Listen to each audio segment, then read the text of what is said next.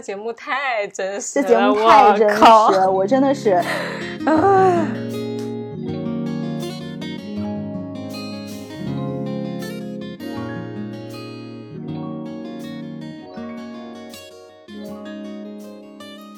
Hello，大家好，欢迎来到来都来了，我是主播丸子，Hello，大家好，我是妮蔻。给你笑的，就是我们刚刚在开麦之前，我跟丸子说，我说这一期真是我还我往这一坐，然后电脑一打开，就整个心开始蹦蹦跳。一想到要回往自己过去的情史，非常的紧张。对的，先给大家 做一个预告，这一期我们要说的是关于 love 这个东西。嗯，嗯，我们先把就是要说的说了吧。那我们要先跟大家说，我们这期因为为了祝贺我们七月份上了两次小宇宙的首页，然后现在不管是播放量数还是收听的人数，都比之前有一个质的改变，所以我们打算给大家做一个抽奖。回馈大家，嗯，这个消息也会在我们的粉丝群里面同步发布。为了不影响大家的听播客体验，我们在结尾说规则。对，然后我们现在就开始进入这个节目的正题。我真的是嘴唇 开始抽搐。录到一半 休克了，呃有这么紧张吗？我不是，哎，我不知道为什么，可能是因为就是，其实我们这个播客应该算是一个单向传播，就是怎么说，观众在暗，我们在明，你知道吗？所以就是每次往这一录，真的要说自己故事的时候，会有一种非常赤裸的感觉，就是每一集一集的被大家扒光了。那个已经录了二十几集了，都没被扒光，说明你的衣服穿挺厚。我现在已经是所剩不多。好吧，好吧，简单来说呢，《Modern Love》这个美剧，我觉得它对我的感官是非常的不一样，和普通的美剧，嗯，它的戏剧冲突没有那么的强，它的张力也没有那么的强，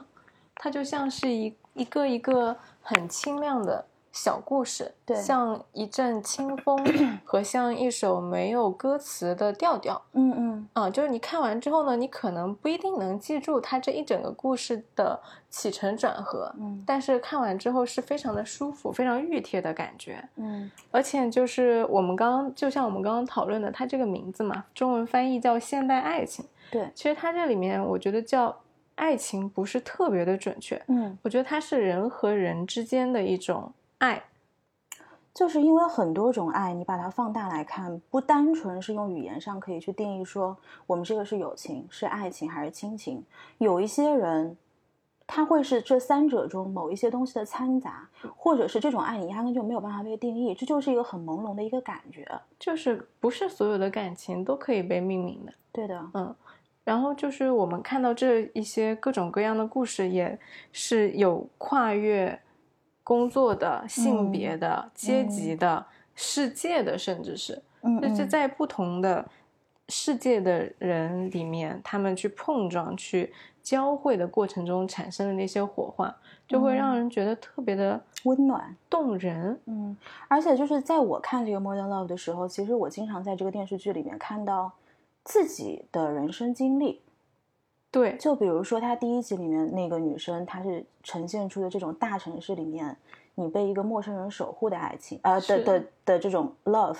然后第二集里面是叫什么 Summer Crush，summer crush，就是你有一个 summer crush，然后但是你跟他断联了，对，然后后面你在很多很多年之后，你又跟这个人重新遇见了，他我是这个实在是太动人了。无奈与惋惜，但是又带着一点，就是我看明白了我们这其中的所有的感情，然后我选择了放手这样的一个心理的呃过程吧。然后还有就是，比如 bipolar 那一集，然后那个女生她对外展现出来的坚强，以及她内心的这个害怕，最后在你非常害怕的时候，有一个人看见了，然后这个人给你伸出了援助之手。嗯，还有就是有一个女生，她从小就缺少父爱，后来她就爱上了一个她爸爸年纪的老板，嗯但是到最后呢，当那个老板真的就是向他走近，并且亲了他一下之后，他突然发现，其实他并不是真的想跟这个人有一段恋人关系，他就是很缺少、很渴望那种关注和爱。对，嗯所以我觉得在我们看《Modern Love》这部片子的时候，是带着一个，就是完全是一个精神世界里面人跟人连接的这种类似于像乌托邦一样的这种这种感觉。我并不是说今天我们讲的所有东西一定要从现实层面去分析它，我们就是我我想跟观听众们说的就是，可能今天听这一集的时候，大家稍微把这个脑子给关起来，对然后把这个感官给打开，把心打开。把心打开。对，对于我来说，就是我看《Modern Love》的时候，更像是有一种隐居的时刻。对，因为对我来说，我自己就一直有一个半隐居的梦想，嗯所以在这种大城市的生活里面，我就会把一些我自己独处或者说非常放松的时间，那些滋养我的身心，我和我自己待在一起的时间，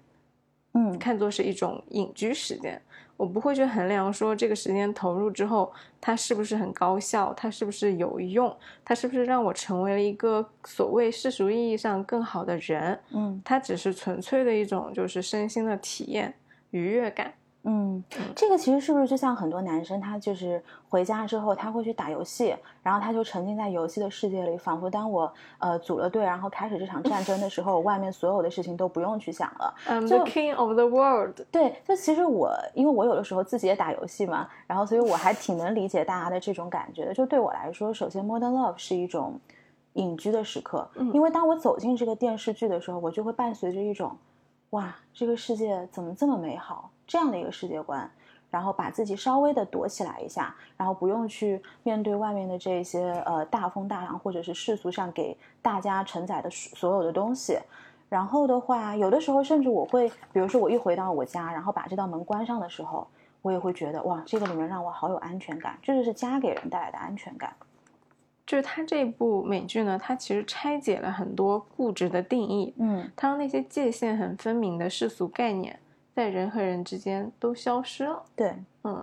对，所以我觉得，首先从他的这个拍摄的手法上来看，我觉得这个片子让我看到了第一个词叫做包容。哦，嗯，就是如果大家有看过这一部片子的话，会发现在这个故事的很多呈现当中，然后他导演是用了很多这种留白的方式，呃，他把就是大家不愿意说的，因为我相信，就即便是再阳光的人，他也一定是有一些东西是隐藏起来，就是不愿意给别人看的。然后他就把这些隐藏起来的东西呢摊开来演绎，就是我也不跟你下定义，然后也不贴标签，也不去评论你这个事情是对是错，我单纯做一个陈述。啊，我就是对我陈述事情，对，用这种点到为止的方式给观众去留白，然后呢，观众可以根据自己的人生经历，然后把里面去填补一些你认为恰当的结论。或者说唤起你自己有过的体验。嗯，对，因为在跟你聊天的过程当中，今天嘛，嗯，我就在想，其实这个事情离我已经有一有一些日子了。嗯我自从工作之后呢，我就一直在努力。我想，就是不管是媒体上还是身边的人都会有一个 slogan，就叫做“成为更好的人”。所以就是我也一路一度就陷到这个里面来，就是我要看到更大的世界，所以我就沉迷于学习和提升自我。嗯。但而且在这个过程中呢，你就会遇到很多或者是真实或者是谎言的话，嗯，然后有一些人会跟我说，他们很想跟我在一起，因为我很优秀，嗯。然后因为就是跟我在一起，我们可以彼此成就，变成更好的人。嗯其实听到这个话的时候呢，我觉得他好像是在表扬我，但是我心里面并不是很舒服。你会觉得你是因为我外在的优秀，所以你跟我在一起。我觉得他在物化我，嗯嗯，他把我变成了一个工具。嗯对吧？然后并不是因为我本身，然后也有，但是也有人跟我说过说，呃，喜欢我是因为我这个人本身，他说不出来我有什么特质是嗯他特别喜欢的，因为他给的理由就是，如果他能说出来，那就是能量化的话，那出现一个更在这个领域做得更好的人的时候，他这个感情就会转移，所以这就不是很纯粹的喜欢。我觉得这个诠释还挺好的，但是就是在这个过程中，我会追逐自己的野心和欲望的过程中呢，我就把以前很多我经历过的美好和你忘记之前了。对你说我们刚刚在说的那些柔软都忘记了。嗯所以刚刚你在跟我说要就是聊一些美好的那些没有界限的东西的时候，我就在想然后我说啊，我脑子里一片空白，我已经嗯远离情爱的苦海很久 了。这是一个美好的世界，这是一个美丽的世界，好吗？对，所以你看，你在你刚刚的叙述过程中，我听到的是现在呃世俗给所谓的成功以及所谓的好的东西，它下了一个标签。对这就是因为，比如你想想看，你身边有没有那种，比如说闺蜜啊，然后她新带了一个男朋友，然后比如说给其他的闺蜜看，只要这个男朋友在世俗的概念里面是一没有那么成功，二不是你呃人范围内的这样的一个个体，或者是不是你们圈子范围内的主流，对，然后或者是他身上的确是有什么瑕疵，是世俗意义上大家没有办法接受的，嗯，那么这个局结束之后，我敢保证，剩下的那几个闺 蜜绝对是，绝对是在那我跟你说，那个男的，哦，怎么会跟这样的人交往？我的天哪，太不 OK 了，赶紧分手吧！我的妈呀！平缓的状态，一直讲到这，突然高昂了起来，对，八卦精就上线了。对的，嗯所以就是，呃，怎么说？就是因为现实世俗上面有很多这种声音声音跟噪，其实我觉得是是噪噪音对对对对所以会让人就是对别人的判断，有的时候是过早下结论，甚至是有一些 偏见的，就是预判的错误。我这是是偏见。我昨天还说我妈呢，我就说你这就是偏见，因为其实你根本就不知道那个人他有什么不为人知的闪光点。哎，exactly，我跟你讲个故事，就是那个那个那个女的嘛，你也见过的，就是我那个很好的朋友，对，你那个朋友要是听到你用那个女的来形容她，就是那女的，没有，有这是一个女的，对，这是一个很好的故事。就是她，其实我跟她认识了好几年了。然后呢，她是我非常亲近的一个朋友。之前她跟自己的理想型结婚了，那个真的是理想型到什么地步？就是不管是从家庭背景，还是从外形，还是从她从事的职业，完全都符合我这个女生朋友的期待。嗯然后他们结婚之后呢，在呃，就是在婚呃在结婚不久之后，因为一些问题，就的确是离婚了。然后离婚了不久，我当时这个朋友他心里是一种支离破碎的感觉。然后呢，他在这个阶段他干了一个什么事儿？他找了一个女朋友，哦，他找了一个女朋友，然后后来。呃，我们当时作为她的闺蜜，我们就跟她说：“我说你这种，其实当时在我们看来，你是在用别人来疗伤嘛，你是借别人来走出你现在这段支离破碎的人生状态。报复性谈恋爱，对，然后我们就觉得你这样对人家是非常不公平的。后来我们就去跟他说，然后他也很坦诚的跟这个女朋友就是讲了他现在这个人生的状态。嗯然后结果呢，他那个女朋友也跟他坦白了一些，就是他现在的一些处境上面的这种呃怎么说一个一个伤痛吧。反正当时他们两个在一起之后，我们身边的朋友所有的人都用一句话来形容这段关系，叫做两个孤单的灵魂相互慰藉。我的天啊！对，你说我们当时有多狭隘，然后结果现在事隔也一年多了吧，然后我们就是我感觉你们那个话有一种站在高高高的制高点上再去评价别人的感觉，对，所以现在我们来看这这个关系，就是很轻蔑。对，我们就嗯觉得对人家太不尊重了。对，然后结果就是以他们，就是我现在一年之后再来看他们的关系，我那天还在跟我朋友说，我说其实我看你这么一路走来，包括以前你在婚姻当中的状态，跟你现在的状态，其实你现在是更加回归了本我。对啊，他以前在婚姻当中有一点像是演绎出来的生活，就是但是大家如果有视频，我翻了一个白眼。这个丸子，你们的丸子小姐姐，时不时的让提醒一下我的文化水平。范式的英文叫 norm，我后我后来才知道是有一个听我听友给我们评论的、哦 norm n o r m，哦，对。然后你看，你不知道了吧？优秀优秀优秀，对，然后呢，就是呃，我们当时就说，我说，其实你现在这个状态是我作为朋友来说看到非常欣慰的一个，因为你真 正做了你自己嘛。嗯然后呢，结果他有一次冷不丁的跟我说，他说，如果有一天他迫于世俗压力去结婚了，嗯那么以他这个女朋友的个性是一定会把他删掉的。嗯那么这会将这有可能将会成为他呃感情上面的最大的一个遗憾。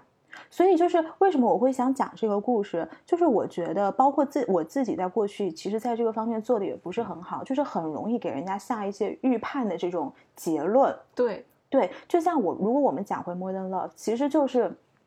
当你看到一段一个故事的刚刚开始，你就会说：“哎，导演，你这演的不就是那样吗？”对对，我觉得这种评价特别没有意思，嗯，就仿佛你自己已经八十多岁，然后看遍了世间百态，就哦，你这不就什么什么什么吗？就是一句话去概括了别人内心的翻涌和挣扎，然后很轻飘飘的给别人下一个结论，嗯，特别的嗯、呃不尊重人。而且其实就算是两个灵魂相互慰藉，那又怎么样呢？就是开始的方式其实并不重要，对呀重要的是你们后来你们的灵灵魂的连接到底有多深。对啊，就嗯又怎么样呢？我就那个时候确实是很孤独，确实是需要人陪伴啊，觉得也没有问题啊，因为你没有在那个孤独的状态下，你不会知道那个孤独的状态下有多难过。嗯，你让我想到以前有一个流量明星在一个采访里面说的一句话，他说，其实他在很小的年纪爆红的时候，他就讲了一句，他说，其实世界上没有这么多感同身受。没有的，对的，嗯，所以就是不要去评价别人，就当就像我在节目里之前讲的，我放弃了一些傲慢，是因为我自己知道，原来很喜欢用轻飘飘的一句话说，哦，你这不就什么什么吗？结果放到自己身上来经历的时候，你才知道有多痛。嗯嗯，所以就是我觉得，嗯、要给予身边的人包容、理解以及嗯空间。我觉得空间也是个很重要的词，就是你不要帮别人去把故事填满，你就像导演给你留了白一样，你就让你的朋友把你这个让给呃给你呈现这个故事以一种留白的方式来呈现，然后让他自己去演绎后面的东西。你帮他去填满呃填满结局的话，其实你要知道人跟人的确是不一样的。就是我的，比如说我的成长背景非常简单，可能不一定代表你也简单。然后我内心非常平静，不一定代表你内心的这个满腔热血就是错的。就是很多故事你是不知道结局的，嗯。是会有反转的，然后嗯。反转后面是再会有反转的。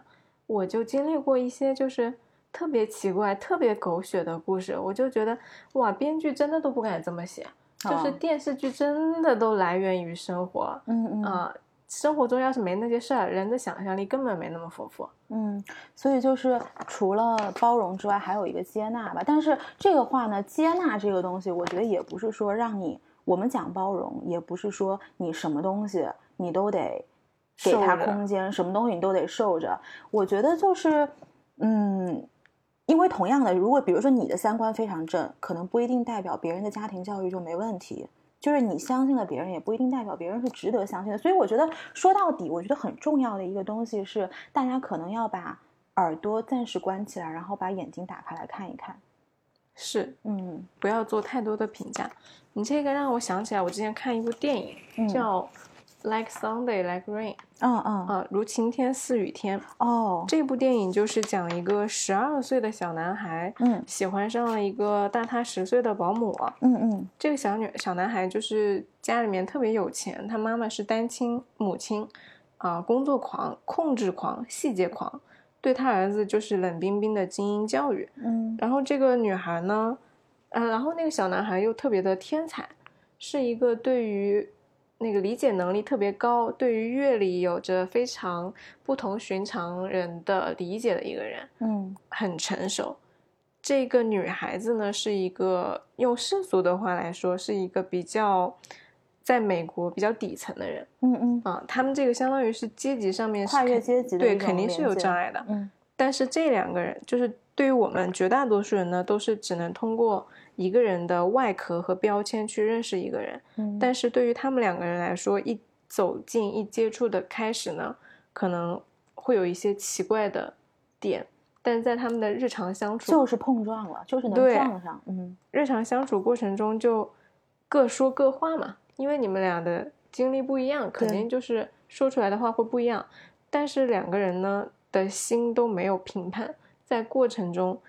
就有一些相互包容的过程，就像你刚刚说的，嗯没有对对方去做评判，没有说什么哦、你不就是家里面有钱的富二代吗？或者说哦、你不就是呃没有钱，然后前男友给你劈腿了，然后你自己找不到人生的方向了，不不不，嗯就那种世俗上的话，他们都没有讲。嗯然后到最后就是这个小男孩，呃，这个女生要离开这个小男孩去做别的工作的时候，嗯。这个小男孩说：“他说好奇怪啊，虽然我只认识了你几个月，但是好像就像过了一辈子一样。”嗯。然后这个女孩就蹲下来就跟他说：“我肯定是要走的，可能你会长大，你会遇到很多更好的女孩子，你可能几个月之后你就不记得我的名字了，嗯。嗯，就但是这个还不是最打动我的地方，到最后就是这个女生就走了，然后又来了一个新的保姆照顾这个小男孩，这个小男孩也没有哭，也没有闹，也没有做任何异样的举动，就是只是把这段经历收藏在他的心里，然后继续学习，继续工，呃，不是工作就努力生活，嗯觉得特别的动人。嗯它是一种就是没有性元素，也不能称之为男女之情，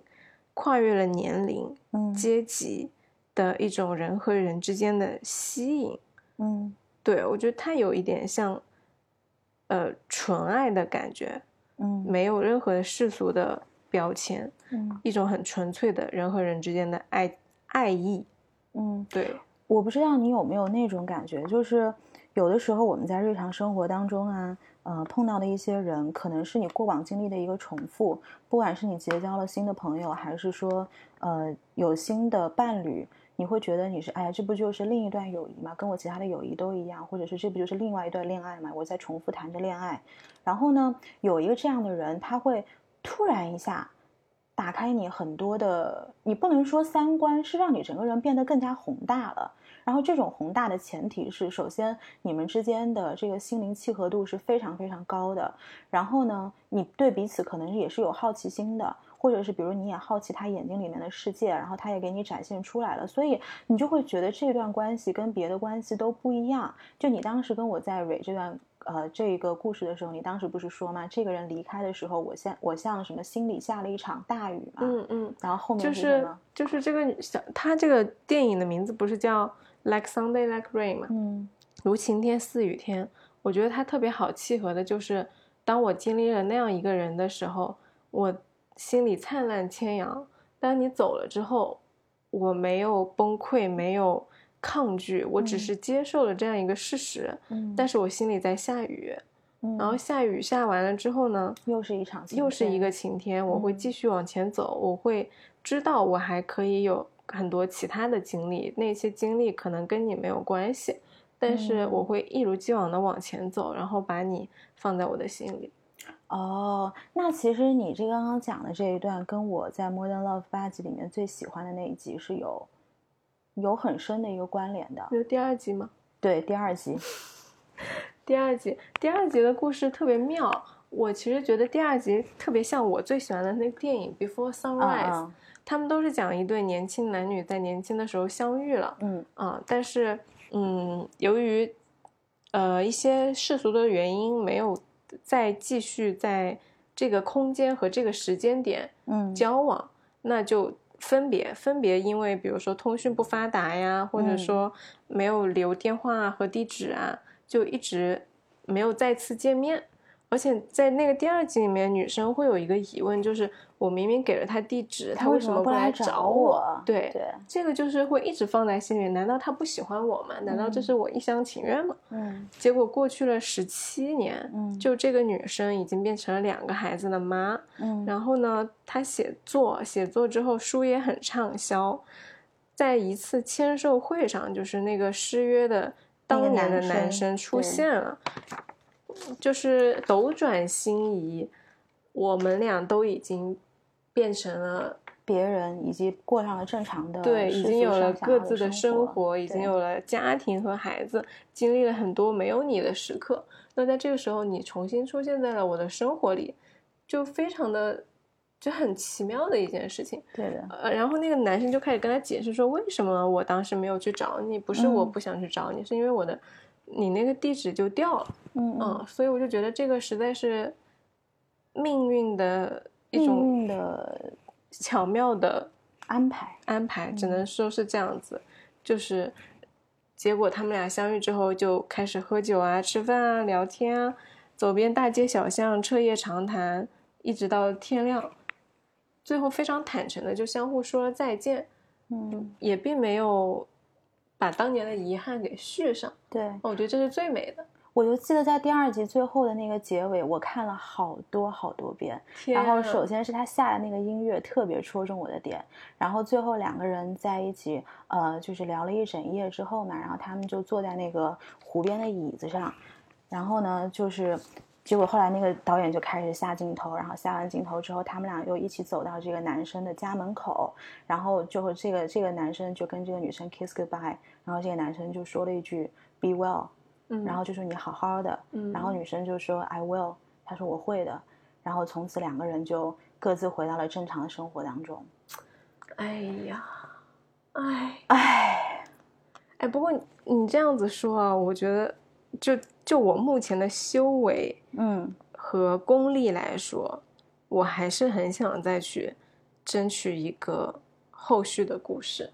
我不想就这样跟你再见。我会觉得很难受，就是为什么我今天给大家录这个片子，呃，录这个 podcast，我会如此的焦虑以及紧张，以及大家也许听到我语气中的颤抖。本来这前面的一大段介绍都应该是尼寇介绍的，结果他根本就介绍不下去，所以才我来说的。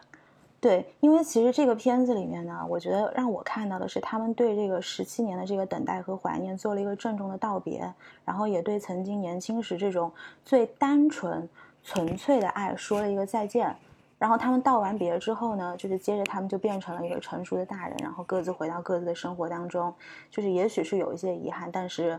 哎，我想问你，如果是你是那个女主人公，你会跟她再见吗？再见，的意思是说在现阶段说？哦，我不会再见了。就是我不是说不会再见，或者说我们一定要再见，就是我 let let it go，就是。Go with the flow，你知道吗？就是命运安排我们到哪儿就到哪儿。因为我觉得在那个但是命运安排了你们俩重逢，而且你们俩都可以继续下去的这样一个 available 的状态啊。可是你要知道，当人真的经历了十七年，因为我对就是我对这个东西的理解是，呃，这个女主她现在看到的这个男主，可能不一定是她真正。OK，就是他现实生活中这个男的不一定是他们落地到现实生活中依旧他能够依靠的这个人。他喜欢的他对他的只是他过往十七年前的这个男子，以及呃留下了这段遗呃留下了这段遗憾之后，他脑补了很多他们之间的片段，可能很多可能很多东西都是他脑补的，不一定是真实的情况。那你看过《Before Sunrise》？我没有看过，但是我刚刚听你讲，我也觉得非常的动容，然后心又再一次的扑通扑通跳。You should，你应该去看这个电电视啊电影三部的。它也是讲第一部，就是两个人九年之后重逢，发现彼此都有其他的，就各自的伴侣了。尤其是男主角还有了小孩，但是再过了九年，他们俩就在一起，并且有了一对双胞胎。嗯，所以觉得，嗯，就是所谓的自己的脑补啊，不一定的，就是你不知道，他可能是脑补，也可能不是。你跟他在一起可能是错的，也可能是对的，嗯，就是你不知道。就像我们刚刚说的第一个点，就是你没有预设，你永远不知道这个路会怎么走。如果你不去走的话，哎，但是我当时觉得这一集教会给我的是什么？就是放手这个东西啊，有的时候他是把爱，就是把 love 这个东西本身留在了最，就是给了他最崇高的敬意，就是是老天给你机会停留在精神层面上最好的样子。就是对对一个人这个美好回忆，我觉得是留在念想里面就好了。因为恋爱跟生活它永远不是一回事，我是会这么觉得的。因为其实你的说法就是，我们真正把它落地到现实生活中，我们试试看是不是可以合在一起的这种状态。但是，但是你有没有想过，呃，如果说那个我们现实生活中的确是合不来的，那我这一段念想，我就整个的我过去的十七年所有的情感投射，我对你所有的想念以及。我脑补出来的我们之间的片段全是虚无的，然后或者甚至是虚假的，然后这种打击对人的，我觉得这这个不是我想面对，至少从我个人的层面上，我不会想要面对这个东西，我情愿让他活在这个就是童话般的这种精神世界当中。如果说这个故事的前提是我在这十七年间一直对你有幻想的话，一直有精神寄托的话，嗯，可能确实有些人他他不敢去面对。他他不敢，嗯嗯嗯，但是对于我来说，我是比较想去探寻的，因为我不会给这个故事做假设，就是我不知道，然后我很好奇，我想知道如果这样了会怎么样。哎，第二集最后它有一个词叫做 untested love，就是中文叫未经考验的爱。然后他当时这个词我是特别特别的喜欢，并且他一出在这个电视里面，直接就就是戳中戳中了我的心。然后他电视里面的这个原文，他是说。现在被大家 diss 的，我不敢读英文了，我就，然后他就说，然后读完之后翻译一啊下就行了。他说：“The love we had in our past, unfinished, untested, lost love, seems so easy and so childish to those of us who choose to settle down, but actually it's the most purest, most concentrated stuff。”它其实说的是什么呢？就是说我们这种未经过考验的爱，嗯，这种未经考验的爱是什么？就是它未完成的，或者是一种迷失的爱。它对于那些已经成家立业的人来说，看上去是这么的容易，以及这么的幼稚。可是你有没有想过，这个东西可能才是最纯纯真以及最浓缩的这个东西它让我有点想到了初恋，啊？是有一点哦，我嗯觉得是有相似的地方。就是没有一起去面对一些生活中的挑战和不堪，所以就叫 untested love。嗯嗯。嗯，这个我也但是你说这个 love 真的有什么不好吗？我觉得，呃，当你不去跟一个人考虑到说我们是不是现实层层面上有一起走下去的可能的时候，你才知道你暗淡多时是什么东是什么样的人给你哎呦，给你怎么讲？我听出了给你你那个带出了你的星辰璀璨、我听出了你语言起伏中的那个希望。涌动，那个内心的澎湃。对的，嗯然后我觉得，就像我们呃，可能第二集还是第三集有一次说网友的这个主题嘛，然后也有很多朋友是喜呃，就是在底下留言就非常喜欢。呃，我觉得网友其实对于大部分人来说也是一种陪伴者的角色，是，对吧？因为呃，出于语言的局限性，我们有的时候会说 "I love you as a friend, as a family, or as a lover"，就是我我喜欢你是因为你是我的朋友，或者是你是我的伴侣，然后你是我的家人。You're my partner。对，但是我不知道是不是对于这个羞愧，呃，对于孤独感的羞愧，然后让我们很难的开口去说一句说 "I love you as a companion"，就是你是像陪，你是作为我的陪伴者，我爱你这个人。嗯，对吧？然后大家可以听到这里的时候，想想你们生活中有没有一个充当陪伴者、陪伴者的角色？就其实，在我看来，陪伴者呢，它也是一种未经考验的爱。呃，与其说，其实与其说是未经考验，我觉得更贴切的是说，因为知道经不起考验，所以呢，就是放弃了追究的权利。但是你说这个东西有什么不好呢？我觉得单纯从这个精神层面的温润程度来说，它也未必不是一个很好的选择。我觉得就是没有什么好不好的，嗯嗯嗯，就是没有所谓的好和不好，它就是一种感情，嗯你它在你的生活里而已。为为什么一定要去给它下定义？为什么一定要评价什么是好，什么是不好？嗯嗯，对，昨呃前天，昨天还是前天，我看你点那个微博上点赞了反裤衩的一条微博，嗯，然后我当时看了一眼，它里面有一句这个话，然后他说，面对真正喜欢的人，呃，接受不一起生活，而是一起活着，就是一种很美好的状态。我点赞了，你点赞啊，你点赞了自己都不记得，我这个渣女。你真是个，你这种撩完就跑的态度真的是非常要命的。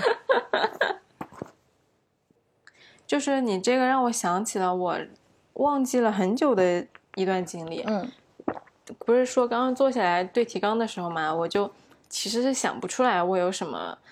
呃这种动人的感情的，因为嗯脑子里面只有就是努力啊，往前走啊对啊，当一个成为更更好的人啊，对，就是世俗都要看到我啊，我是闪亮发光的啊。太他妈可笑了，好嗯吗？然后，但是跟你聊着聊着，哎，我突然想起来了，我是有的。嗯我觉得有一些经历确实是挺动人的，只是我选择性的把它们收起来了，嗯收在了我的回忆的抽屉里面。嗯因为可能我觉得，可能潜意识里面你会觉得这个东西对于你前进不是一个帮助，对，它太柔软了，以至于，呃，我没有办法在现在的生活里面期待到，或者说嗯它太柔软了，以至于它会把我变得更加的多愁善感，而这对我来说，就打引号的没有用。对，嗯，世俗定义上的没用。对，但是其实你回想起来，它其实是给你力量，并且奠定你这个人是你这个人的东西。嗯嗯，我本科的时候，快毕业的时候和一个男生谈了一段一个月的恋爱。嗯啊，那个时候其实那个男生跟我本身大学四年都是呃一个年级的，但是我们而且我们还一起演过话剧，嗯但是完全不认识，就是没有任何的交集，脑子里面互相没有对方有这个人的概念。嗯嗯后来毕业的时候一起出去玩了一趟，玩了一趟的过程中呢，也没什么火花，就没有私聊过都。但是到最后有一天，就是马上呃返程要回到学校的时候，嗯那天晚上我哥找我说，难得去他那儿，就是晚上一起喝个酒，聊会天。嗯，但那那个时候太晚了，快十二点了，我就走出去，我就心想，那找个男生陪我呗。嗯我就去问那个男生，我说，哎，我说我要我哥去见我，然后他当时就很认真的问了我一句，嗯见就见呗，难道还要见妹夫吗？然后我就说，呃，我就被他逗到了，我觉得这嗯男的怎么这么搞笑？我说嗯，我就很认真的说，我说对啊，我说所以你要陪我去吗？嗯然后他说那走啊，那个我陪你去呗。就是我当时就一瞬间，我觉得哎，这男生挺好玩的，而且很爽快，嗯就是没有那种磨磨唧唧的那种东西。然后接下来就就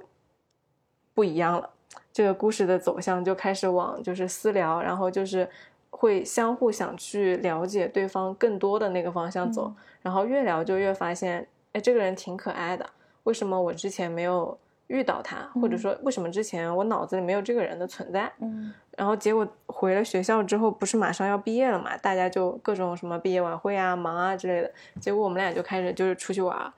那个男生是一个没有恋爱的 sense 的人，哦，就他不觉得恋爱是一件好玩的事情，他觉得跟男生跟男生在一起玩特别好玩。还不如跟兄弟打游戏对呢。对对对对对所以就是本科四年也没有谈过恋爱，也没有那种很墨迹的感觉，本身就是一个特别爽快的男生。嗯然后他就约我去爬山，嗯爬山那天呢，我们俩不约而同的都穿了牛仔衣，嗯去吃饭就被老板认成了情侣，而且那个老板特别有意思，他说，嗯他就我出去上厕所的时候，他偷偷的跟问那个男生说，哎，你们俩是情侣吧？嗯，然后那个男生就笑了，然后那老板又问，哎，你们俩刚刚在一起没多久吧？还有一点刚刚在一起的尴尬，以及那种嗯然后局促、然后 他就跟我。说，他说嗯那个老板太搞笑了。然后我一听，我也觉得那个老板实在是太逗了。就你观察就观察，你还要告诉别人，嗯 实在是就是就是我为什么把这些东西就是记得这么清楚、这么细节啊？因为我觉得它特别的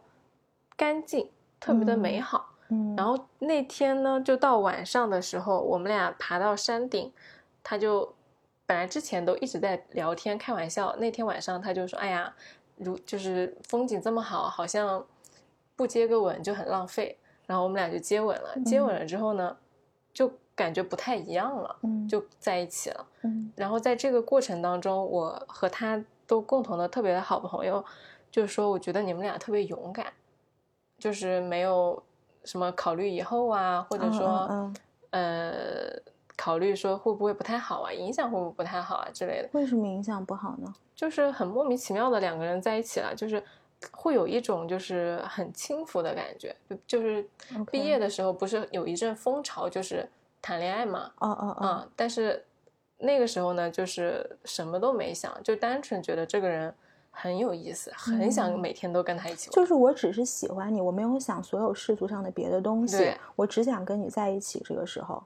对，就是、嗯就想跟你一起待着，一起跟你去吃饭，一起跟你去逛街，就仅此而已。嗯嗯那个男生我记得很清楚的是，他的朋友有一次跟我一起吃饭，还给我们俩规划未来。嗯因为那男生是要去工作，然后我要去读研，嗯他朋友就说：“哎呀，你看你们俩虽然异地，但是周末可以一起出来旅个游啊什么的，坚持一下，两年、嗯三年嗯时间很快过去了。然后我们俩当时就是都笑笑，没有讲话。嗯，就我觉得我跟这个男生，潜意识里面你知道这不是一个可行的方案。我们没想过这个事儿，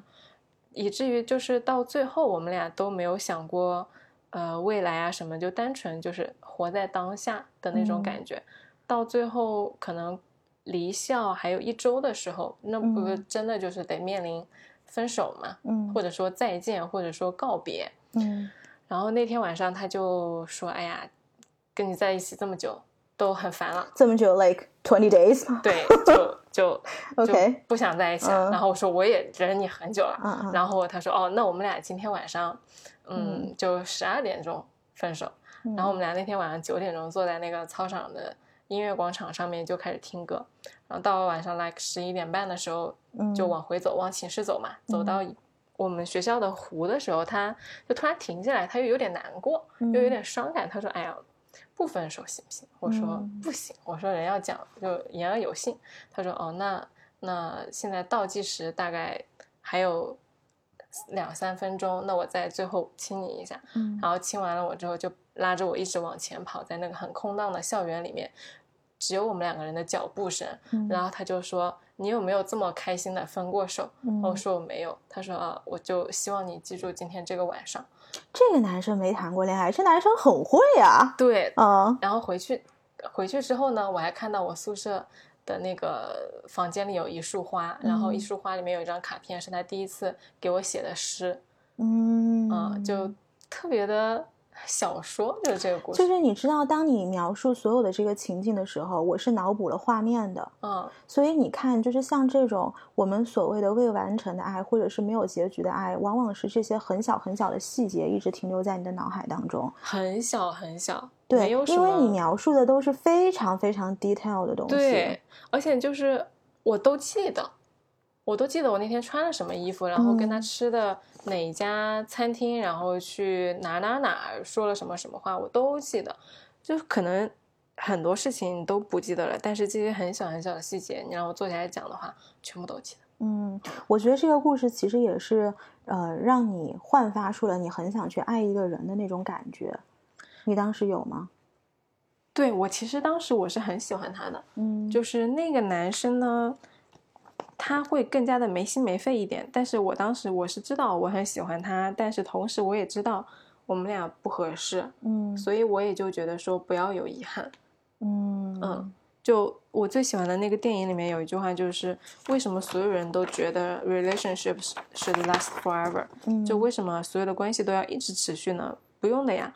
不用紧紧的抓住不放手的，就你可以放手的。哎，我插一句话，回到你刚刚问我的那个问题，说为什么十七年之后重新相见，你会不会想要跟他落地现实？嗯，如果落地现实了，这段我就刚刚你说句话，你让我想到了答案，就是如果落地现实了，这段关系的话，就不是 last forever 了。但是如果我们不落地现实，一直停留在回忆当中，这段 relationship 就是 last forever 的。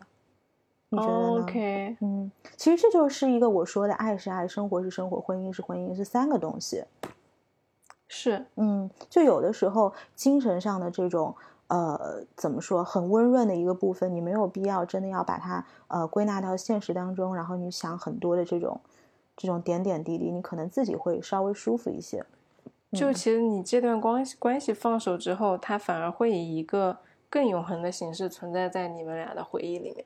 哦，你让我想到那个，就是。因为我在做这个这次这个选题的时候嘛，我当时有看很多材料，然后其中有一个呢就在说我们刚刚讲的这个故事，实际上现实生活是什么版本？因为大家都知道《Modern Love》是纽约的一些非常普通的市民，然后他们给《New York Times》投稿，然后把自己的《Modern Love》给呃写给他们，然后根据改编之后再搬上荧幕的。嗯，所以这个故事它现实的版本是后后面十七年之后，的确这个男女主角见面了。嗯，然后后来记者就问他说：“他说。”你们见面的那一天，你是有什么样的感觉？然后这个女主角说：“她说其实那一天特别的凄凉。然后当时是一个秋天，我们就坐在中央公园的那个长椅上吃着三明治。其实我们并没有特别多的话要说，因为断联了这么久。首先我们情绪非常饱满，然后呢，但的确是知道这十七年的空白是没有办法再再去补上了。但是你知道这个故事后续是什么？是。”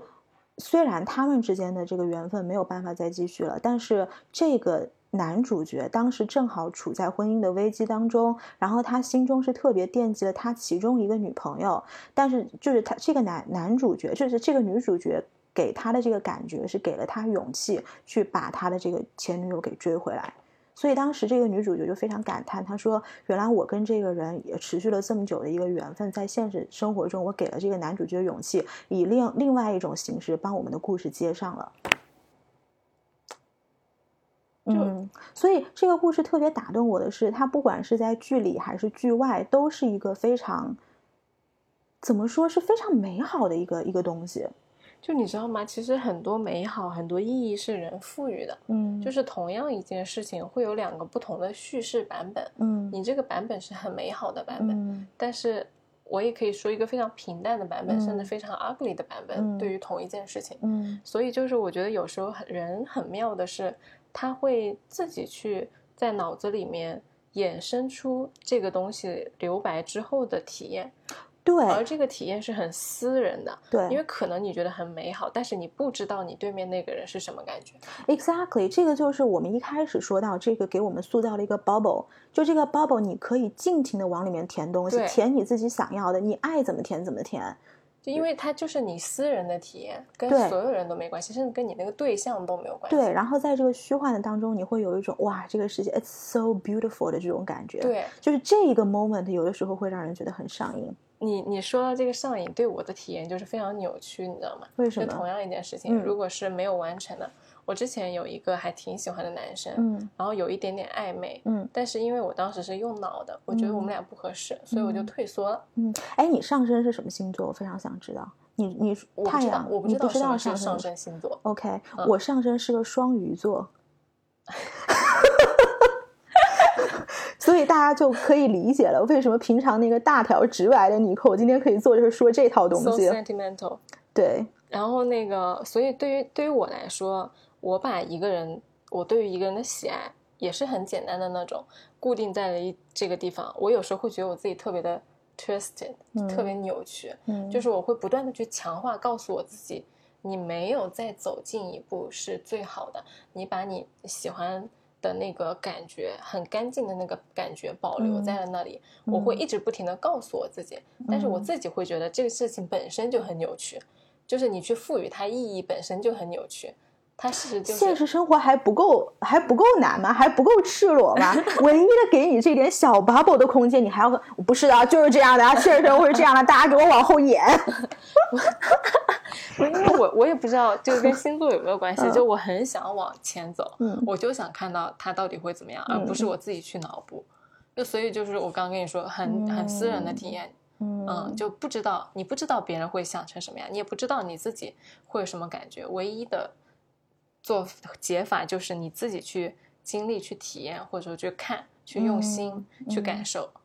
嗯，哇，原来你才是一个会落地现实的人。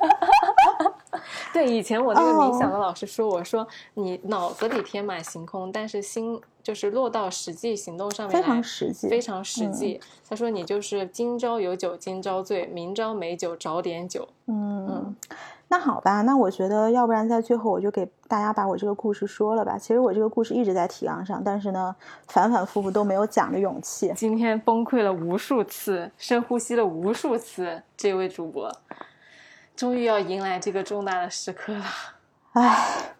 其实是这样的，就是呢，为什么我会特别喜欢这个 Modern Love？其实当时在这个 Modern Love 在播出的时候，我也是在经历我自己的 Modern Love。然后呢，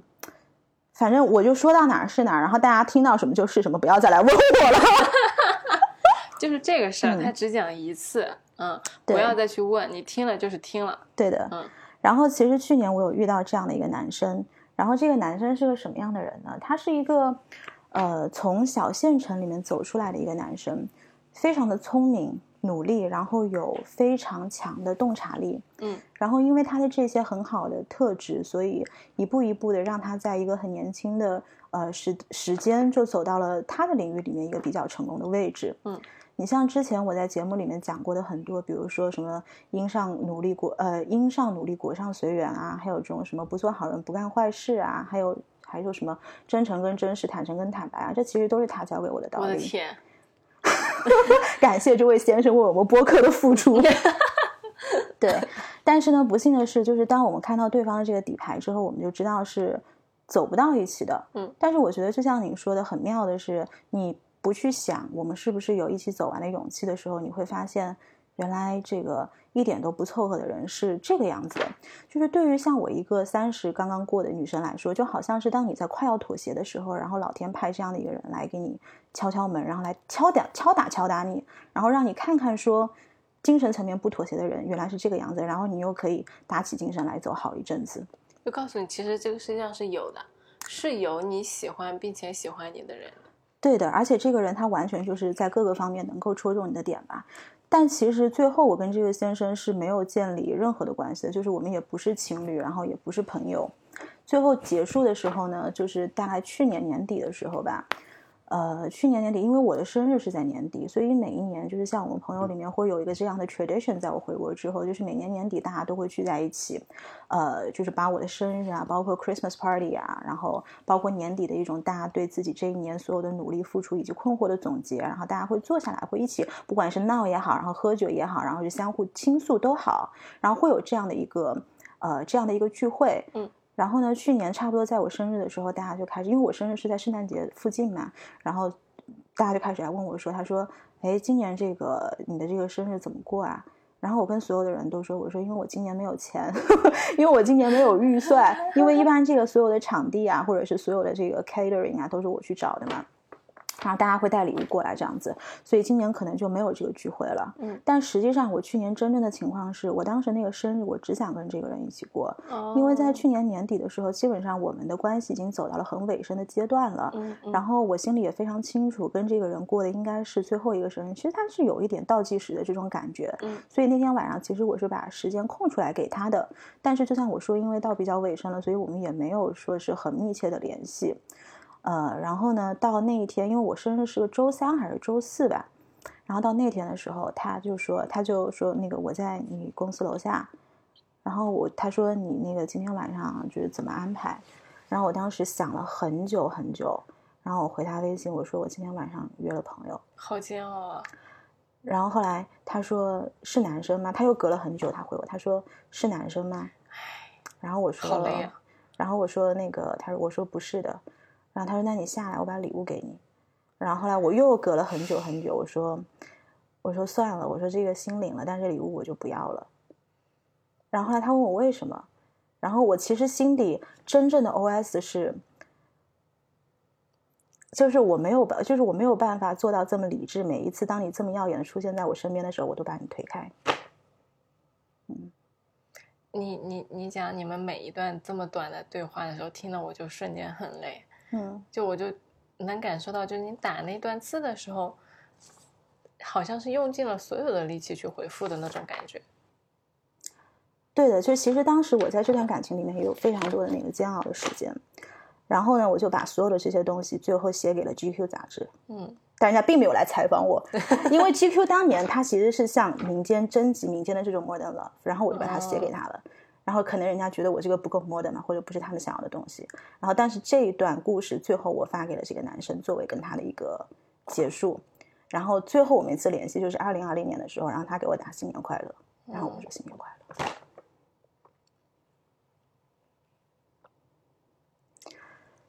长久的沉默，这节目太真实了，这节目太真实了，我真的是啊。所有的停顿起伏，太真实了。所以其实这个第二集当时是也是交给了我放手，就是把你们的感情留在最好的样子，不要再让它落地了。我觉得对于我来说，就是我停止去赋予那些东西以 bubble 以幻想，是因为我知道可能对方跟我的感觉不太一样。嗯，然后我不想把我的体验强加在别人的身上，嗯，我不想说，因为我觉得我们的关系很浪漫，嗯，所以你也要觉得我们的关系很浪漫，嗯嗯，所以我就用了很长一段时间去释怀。前年我我妈就是提到了，就是这个人，我说你不要说，你说了我就是难过，换一个话题。就这个事情，真的，我觉得有一些人可能就是你没有办法。提的名字，或者说没有办法去面对的事情，就只能交给时间。嗯，他会教给你很多的体验和成组成你这个人的部分的东西。嗯，